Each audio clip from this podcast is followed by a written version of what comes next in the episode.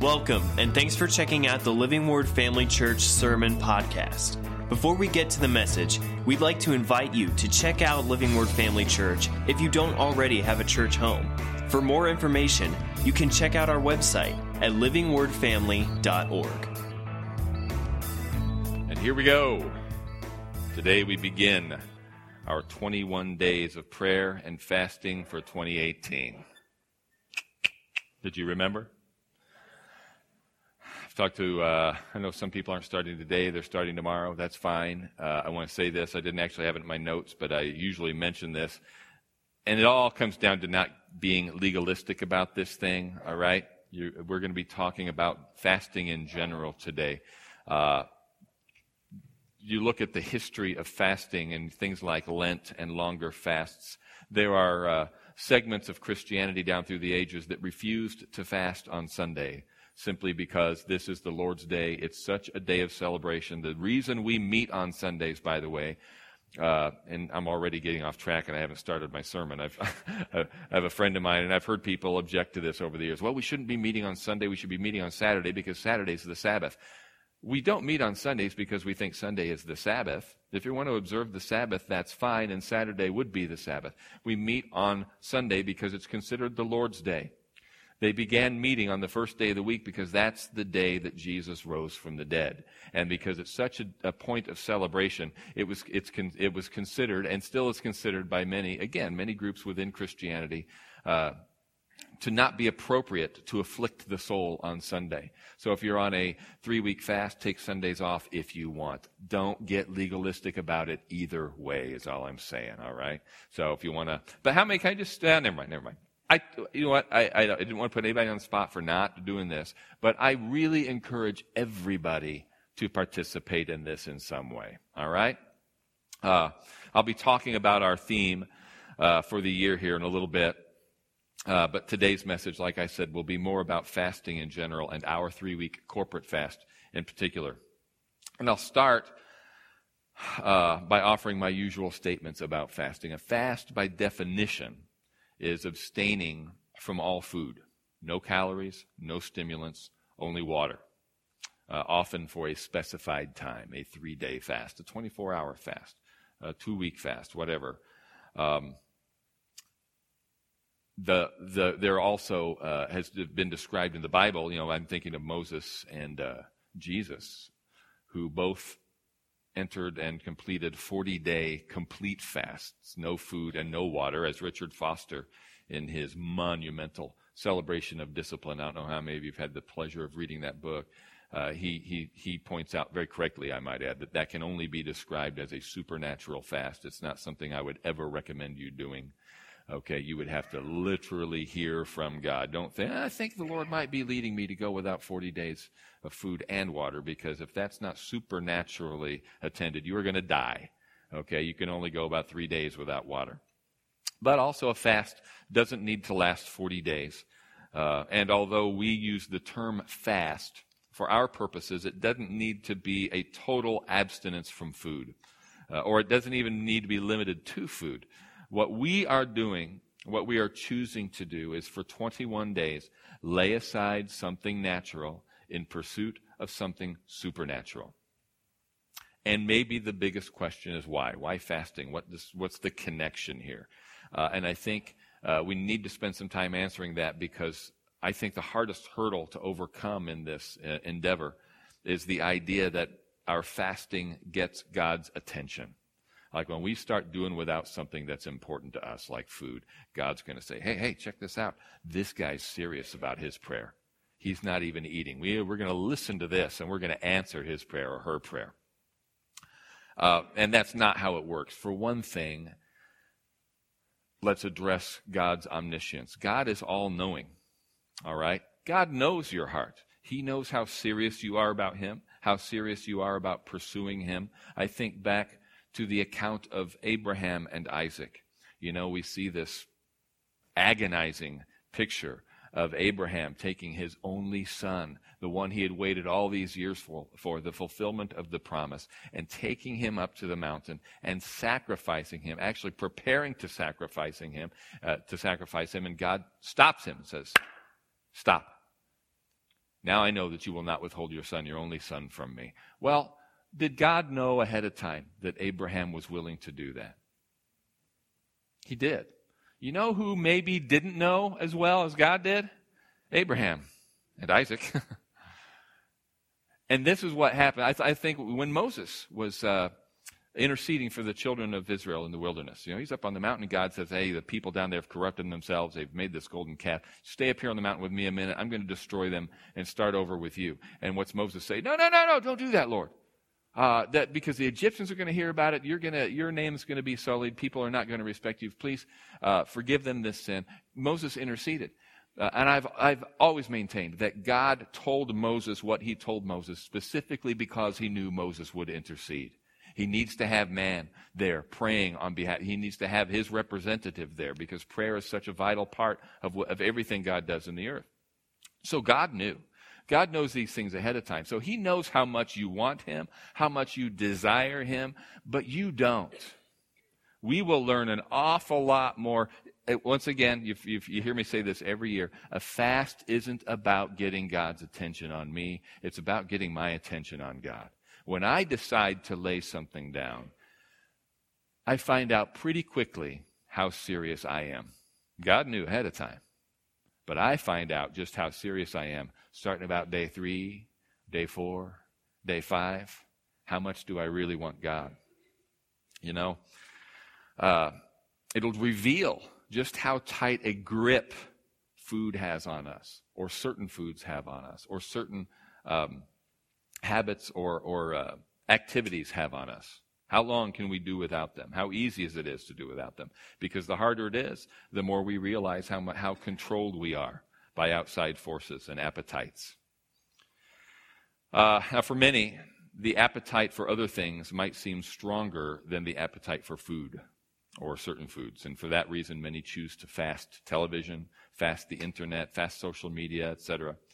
Uh, the value in that choice is great because what that what happens then uh, is it frees up a lot of time for prayer and for Bible study, and we'll come back to that here in a second.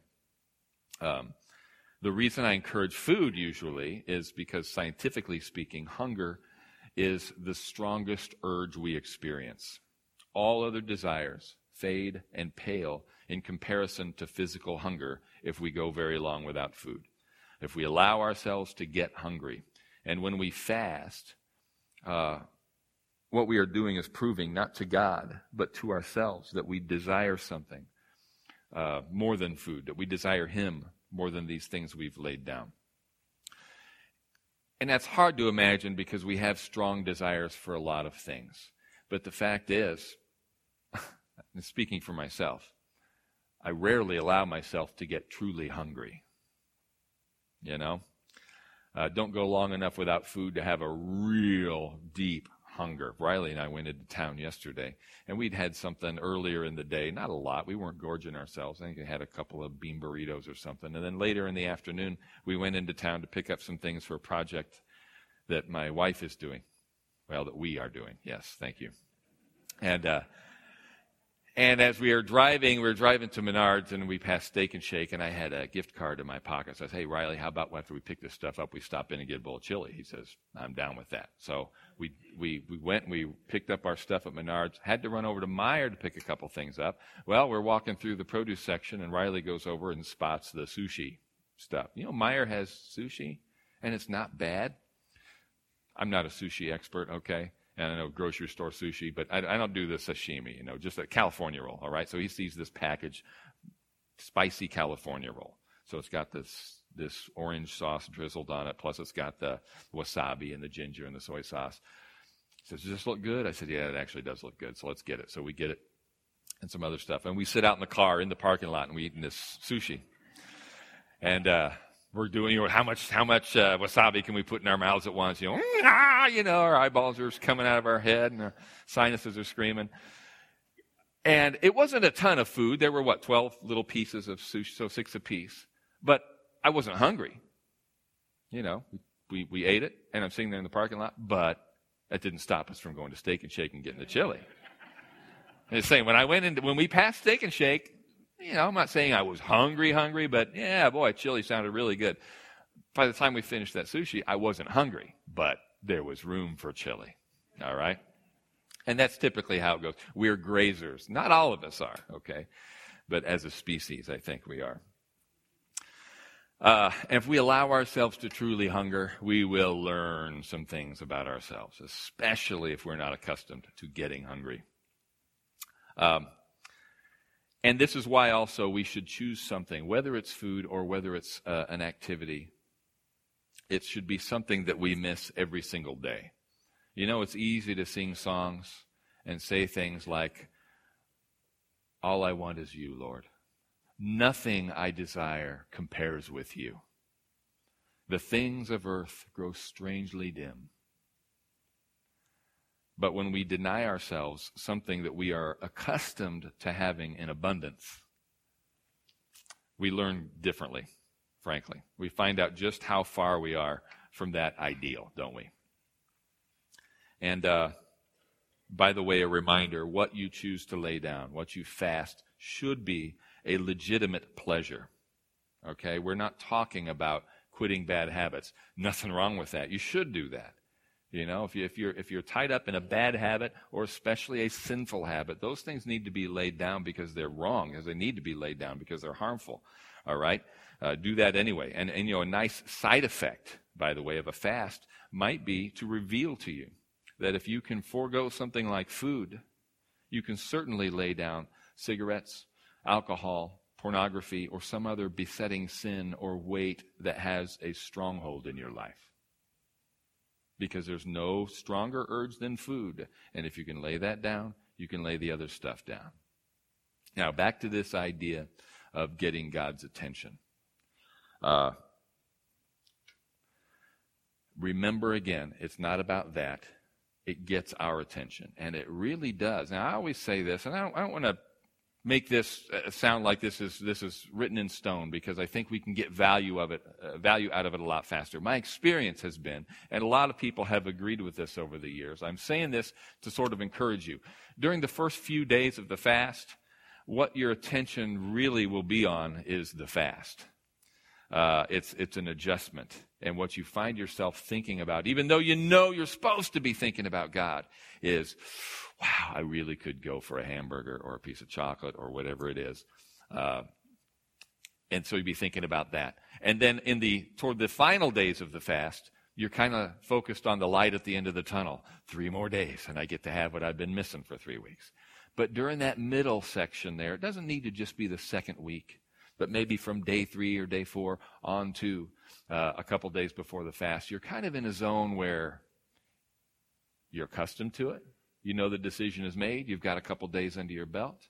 And the, the end is far enough away so you're not thinking about it very much. And you can really begin to hear from God and allow Him to work on you during that time. Just kind of get in that zone. Let Him speak to you about some things. Maybe He wants to speak to you personally about some things He wants you to lay down for a longer period of time every year, especially around this time of year. See it on Facebook, you see it uh, all sorts of places, or hear people talk about, you know, I'm going this year without soda. I'm going this year without internet or something like that. People do it. They make longer term decisions than this.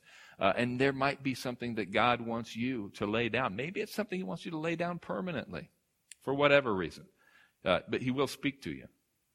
Um, but we have to remember, too, that there is a time for feasting and a time for fasting. We have to do both. A person who continually desires them, uh, d- denies themselves uh, the legitimate pleasure of a feast or the legitimate, any of the legitimate pleasures that God has given us to enjoy is clearly a legalist.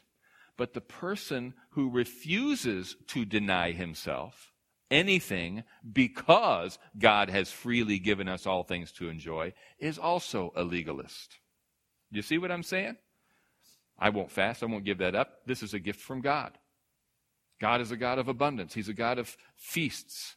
All right? And yes, He is a God of abundance. And yes, He does freely give us all things. But that doesn't mean that we are at liberty uh, or that we should not exercise the liberty to deny ourselves something for a specified amount of time.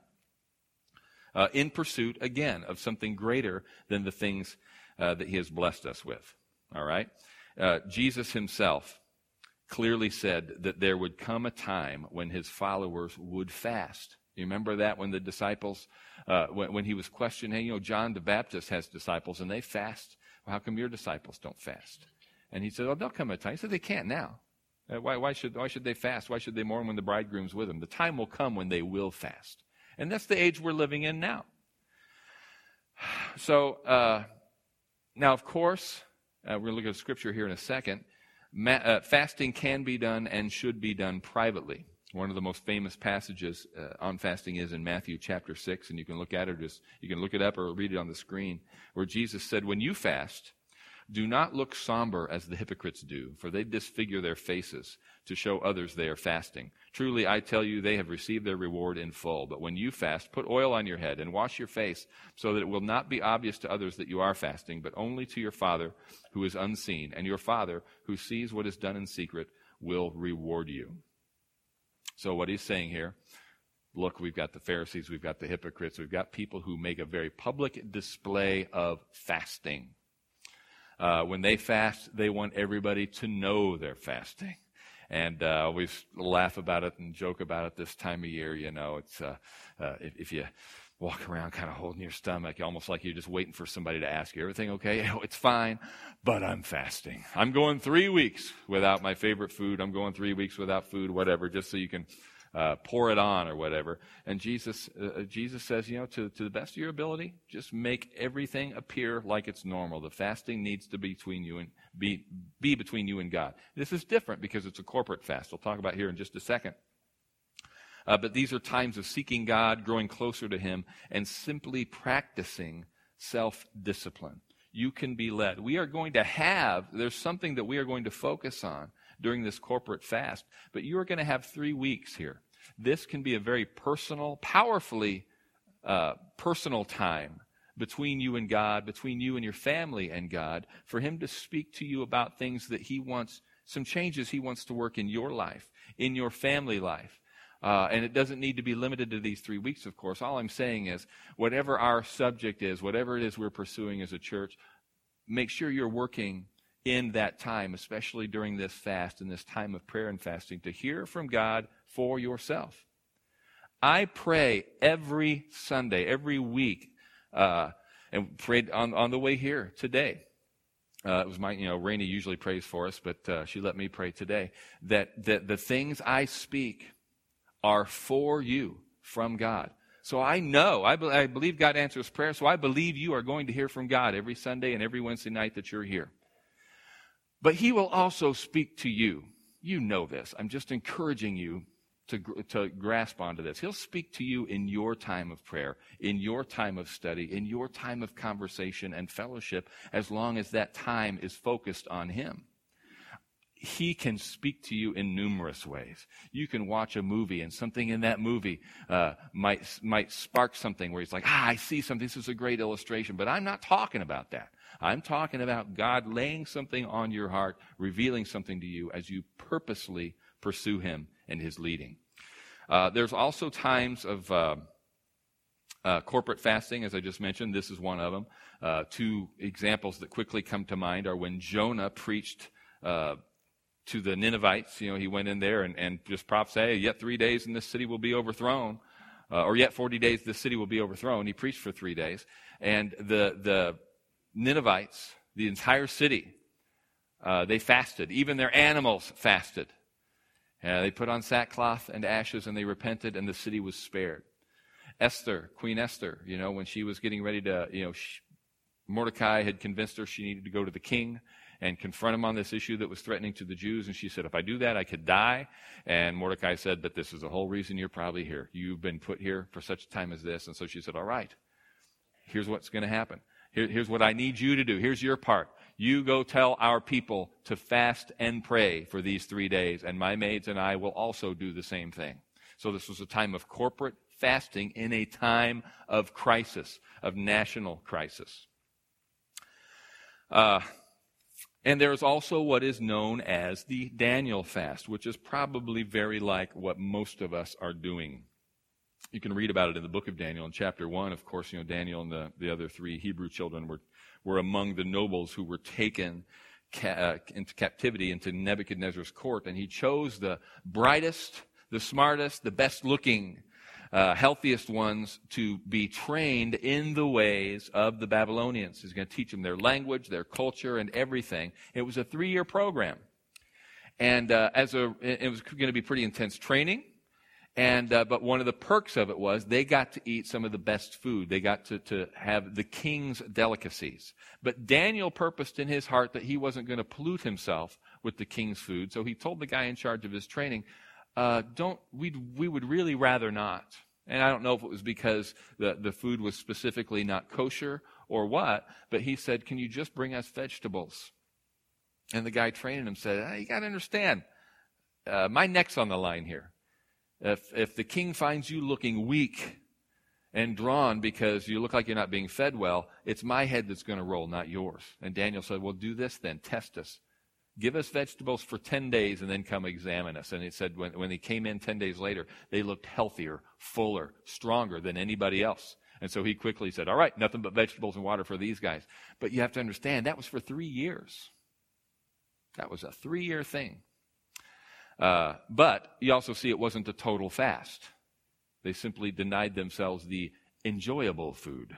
I mean, I hope they had some good vegetables like asparagus or something like that, and it wasn't just carrots and celery. But anyway.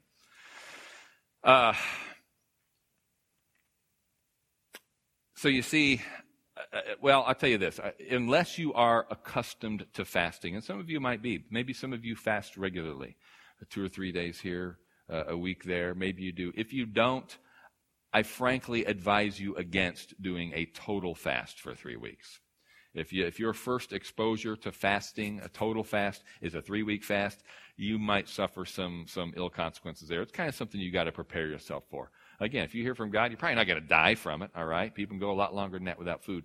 But I, what I would recommend is a Daniel type fast deny yourself a category of food or several categories of food. Do the vegetables thing.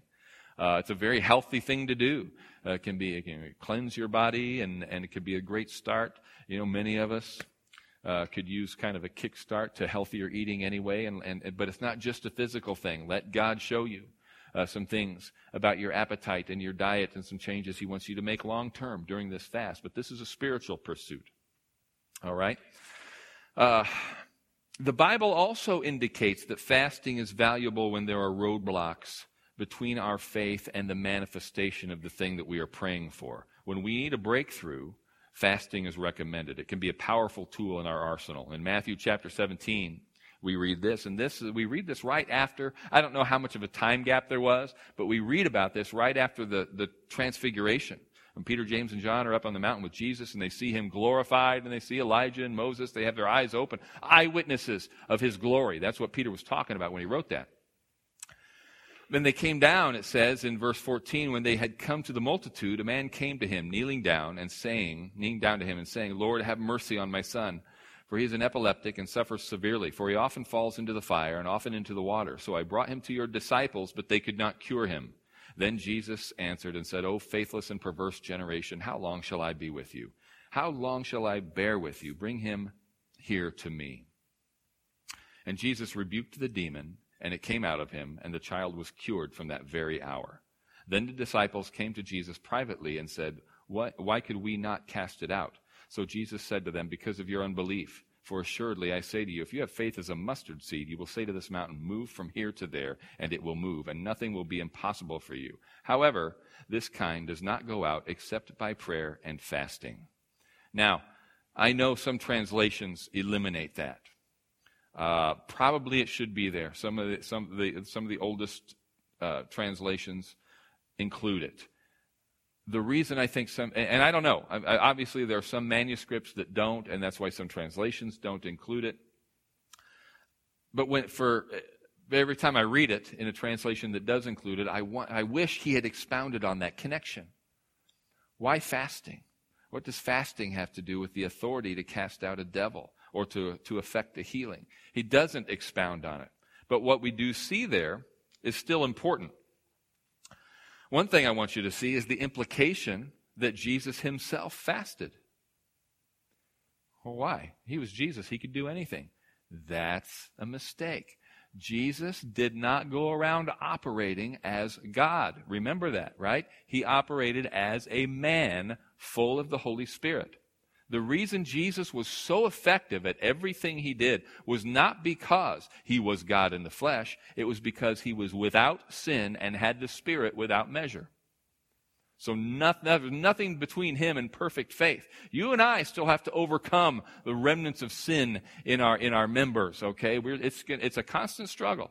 We will be fighting that battle until we are relieved of this burden of the body okay? But jesus was sinless. And so there was he had a pure line of communication with god. He had the spirit without measure so he walked in perfect authority.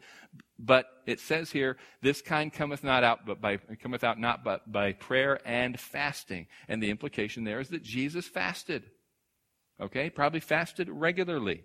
We know for sure he fasted for 40 days right? 40 days uh, in, in the desert before the uh, uh, right before the temptation episode but that doesn't mean that he never fasted again. Uh, keep in mind, though, what he said here is not this kind that only comes out by fasting. It's by prayer and fasting. And that's the other, maybe the more important implication, is that when we fast, it's not just about fasting, it's about prayer, right? Fasting unaccompanied by prayer is powerless and miserable. Certainly miserable. This isn't a hunger strike. Okay? We are not doing this. I'm not going to eat God until you give me what I want. All right? That's not how it works. And this goes back to what I said earlier about laying aside uh, TV, internet, etc. Uh, you know, if you lay aside meat or chocolate or whatever, is fine. This, this, is, this is not about twisting God's arm or something. It's about something that's going to get our attention. And we feel, when we talk about laying the TV and internet aside, we open up that time for prayer. If we are laying aside a category of food, we are not necessarily making anything and making any adjustments in our schedule. So what we do, have to do is be careful to make sure that we are still making this about prayer. Now, if you're, in the, if you're in the habit of watching TV for three hours a night and you decide to fast TV, there's three hours you can do something with that you weren't doing before. You can get a lot of Bible reading done in three hours. You can get a lot of pray, praying done in three hours, right? But if you're having a meal when you always had a meal, except you're not including meat or you're not including sugar or something like that, you haven't made any extra time for it. But we just completed our year of prayer. We're not done praying, right? But the whole idea was to establish the habit of prayer. And I know I kind of was, I was very much hit and miss uh, the last quarter there. I apologize for that. And we will continue to. Uh, uh, to do the occasional prayer mail, but but that's the whole idea. You know, we had we had a year of praying for the lost and exiled. Uh, we did that for a year. Does that mean we no longer pray for the lost? Of course not. We had a year of others where we, we trained ourselves to be others focused rather than, than self centered. This is something that continues on, right? We just had our year of prayer, and the whole idea is to establish habits, patterns that we can carry forward from here, right? So, uh, as we examine the kind of life we're supposed to be living, the things that distinguish us as followers of Christ. During this fast, we are free to focus our attention, put our attention on, on some area of life that maybe deserves special attention for a time, for a specified period, in order to make long term adjustments to our walk with the Lord. Now, one of those areas uh, that is much more important, much more central than many give it credit for, is the area of giving. You know, the vision of Living Word Family Church is live the gospel, preach the gospel. You cannot live and preach the gospel without giving. Giving is central to that. And we're going to be talking about giving, as Pastor Mike mentioned, for the next few weeks. And then we'll revisit it again from time to time throughout the year. But let me lay out some specifics for you so that you can pray specifically starting today. Remember, we start our fast today, whether you again, as far as the fasting itself, if you want to start tomorrow, but our project, our prayer project for this fast starts today. And I want to give you enough to, to lay before the Lord as you, as you gather in times of prayer during this fast. These are some of the things that I want you to pray about as individuals and as families. And again, not Not just these things. You spend some time being led, let God deal with you. But as far as what we are pursuing as a church, this corporate time of prayer and fasting, here are some things I want you to think about. First thing is this there is more to giving than money. People give of their time, their talents, their energy, etc. But don't kid yourself. It is a beg off, and it is next to worthless to talk about giving without talking about money. The person who says, Well, I give, I give generously, I just don't give money, is bound by their money 100 times out of 100. Money is a sensitive issue. I don't know of anything, not even tongues, that will make people uncomfortable faster than talking about their money. You know, it's kind of like people say, well, we can, uh, I love getting together with family. I love getting together with people. It's great as long as we don't talk about religion and politics. All right? Uh, people come to a church like ours, maybe not so much coming off the street. An unbeliever can come into a church like this. They might have no idea what to expect, and so nothing really shakes them. Somebody comes from another church and they come, and if there's a tongue and interpretation, what is that? I was taught that tongues is of the devil. I was taught that tongues seized 2,000 years ago. Whatever. It makes people, it gets people a little bit jumpy. And of all the, and there's all the gifts of the Spirit. And they say, oh, sure, I can believe, I believe God can heal. Uh, praying for the sick, that doesn't bother me. Words of knowledge, words of wisdom, wow, that's pretty cool. But tongues, why do people get hung up on that? But, I know people, I can tell you, I can name individuals, and not in here right now, uh, who have come, and as soon as they heard the topic was money on that particular day, well, I don't want to go to that church again. All they want is my money. That's all they ever talk about. Why would they? There's much more important things in the Bible to talk about than money. Yeah, there are. But Jesus talked a lot about money. It's Old and New Testament. And so it's ridiculous to say we should never talk about that. And the people who respond like that, why are they responding like that? Because they are scared to death that you're going to say something that's going to cause them to feel guilty about not giving. Uh, and so they nip it in the bud. I just won't go, I just won't listen to that anymore. Money is not the root of all evil. Love of money is the root of all kinds of evil. And it's the love of money that causes people to get their back up when they hear about money coming from the pulpit. And you know, it's kind of one of those things like uh, honor your pastor. Uh, that's uh, it's, sometimes it's easier to have somebody else come in and talk about it than it is for than it is for me. Uh, so I remind you, you know, my my salary isn't based on a percentage of the offering. It's not like if you give more, I get more. That's not how it works, all right? I, I, I really am telling you this for your sake and for the sake of us together as a church. Here's another thing it is sometimes easier and more exciting to give generously to a special offering for a missionary or for an immediate need than it is to give to your church. But Giving to the church is the day to day meat and potatoes, the essential discipline we have to embrace as generous people of the Lord. We will develop that in coming weeks.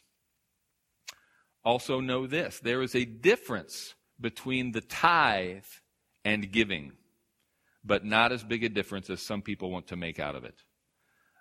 I have learned that those who argue against the tithe or want to argue about whether or not the tithe is, uh, is in force under the new covenant. Because that's a lot of times when you start talking about tithing, when you start talking about giving, the tithe will come up. And then people will say, well, that's Old Testament. Show me in the New Testament where we have to tithe. And you really cannot say, you cannot find one verse that says the tithe is still in force. You see, there, there are several things that assume it is. And we will we'll talk about that in the coming weeks.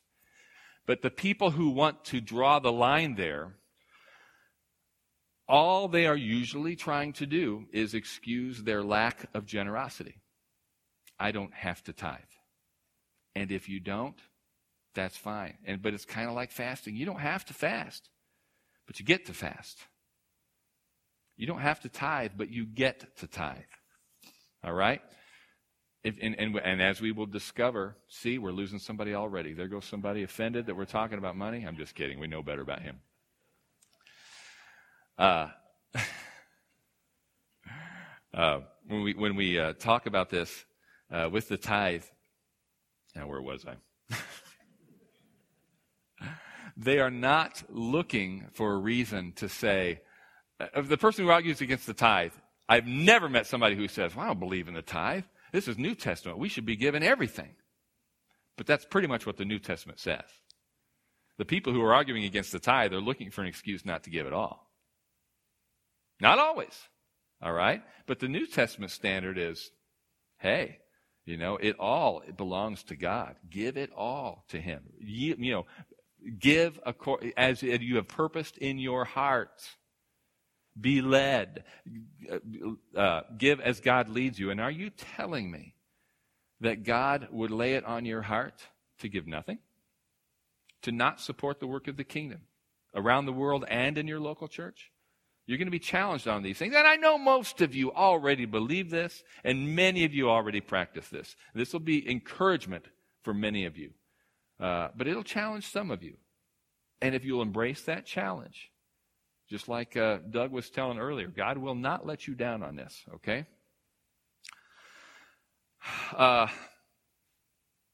as I said, there are other ways to give, other things to give.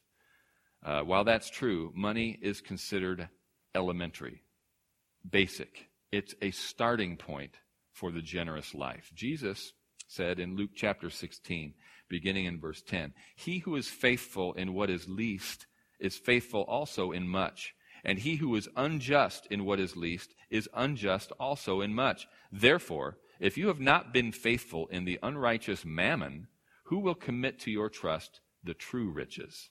And you have not and if you have not been faithful in what is another man's, who will give you what is your own? I actually like the way the Living Bible puts this. It goes like this No, for unless you are honest in small matters, you won't be in large ones. If you cheat even a little, you won't be honest with greater responsibilities. And if you are untrustworthy about worldly wealth, who will trust you with the true riches of heaven? And if you are not faithful with another person's money, why should you be entrusted with money of your own? So, while, yes, there are bigger ways and other ways to give, Jesus makes it clear you're kidding yourself if you think that you can skip that step. If you can't be faithful in something as piddly as money, I'm not going to give you the opportunity to be faithful in something more important. So when we talk about oh, money's not that important, in one sense that's true because God doesn't need your money. But don't kid yourself. It's important to you. Isn't it? Sure, it is. That's why we spend so much time making it. This is a church that believes. I mean, it is one of our doctrinal points. We believe that God delights in the prosperity of his children. You believe that? I believe that. And he has indeed given us all things freely to enjoy but he sets rules. There are ways that we can legitimately enjoy those things, and there are ways that we can abuse the things that he has given us. Sex is a gift from God. You know, he invented it, right? And he gave it to us as a means of procreation and enjoyment. But according to God, it is only to be enjoyed between one woman and one man in the covenant of marriage. And if we step outside those boundaries, we will cheapen it. We, when we violate that covenant, we dis, it's not just a matter of displeasing God through our disobedience. We also severely damage the enjoyment we are meant to experience. And sex becomes dirty. It becomes ugly. Money is useful it, money is a means, it is a tool for many good things. Money can be enjoyed, but not if we love it. God has claimed the tithe. He said it's His. God gives us all things to enjoy, including money, but He says the rule He sets on, the tithe, uh, on our money is the tithe belongs to me. And He insists that we live and give generously. If you violate His principles with money, and again, it's not just a matter of displeasing God. What happens is we damage ourselves and we find that money, which God intends to provide as a blessing, suddenly becomes a source of stress and even a curse. How many of you have been there? You know what I'm talking about. Has money or money issues ever been a curse or a source of stress in your life? It's not meant to be. The key is not, well, we just need to live in a, a society where there's no such thing as currency. That's not it at all. It's a matter of honoring God with it and using it as He, as he intended. The freedom, uh, praise and worship team, you can be coming on up here. The freedom and the joy that comes with being and becoming people who give habitually is literally life changing. And that's what we're going to be talking about for the next few weeks. And again, we will revisit this topic, this subject often in the year to come. Please, if this is something, and I don't know if this applies to anybody in here, I really don't. But if the idea of hearing about money in church strikes you as offensive or makes you uncomfortable, I'm challenging you to stick with us for these next few weeks to hear it all. I promise you, at the end of it, you might walk away challenged, but I believe more than anything else, you'll be encouraged. I believe the principles that are going to be laid out here in the next few weeks can turn aspects of your life around. And it's not just about getting on a firm financial footing. If we I keep going back to what Jesus said. If you can't learn to be faithful in the little thing of money, you are being held back from true heavenly riches. Now what so when so the idea of being faithful with my money isn't a matter of letting go of more cash. It isn't a matter of just simply obeying God with the tithe. It's a matter of pursuing true riches. What is it we want from God? True heavenly riches. What are those? We'll be talking about that. But it isn't about getting more money. There's a principle, there's a simple principle there. Given it'll be given unto you. You will reap what you sow. Reap as you sow, you reap what you sow. So I believe there's a biblical principle in giving and seeing money come back as a result of that. I've experienced that. Many of you have. We'll be talking about that. But what the bigger issue is, as I cultivate the habit and the lifestyle of giving and giving generously, I open myself up and I open up that avenue for God to pour deeper, richer, more important, weightier things into me from heaven. Amen? Stand up with me. Thanks for listening. We hope that this message encouraged and equipped you in your walk with Christ. Make sure to follow us on Facebook or Instagram to stay updated with what's going on at Living Word Family Church. Have a great day.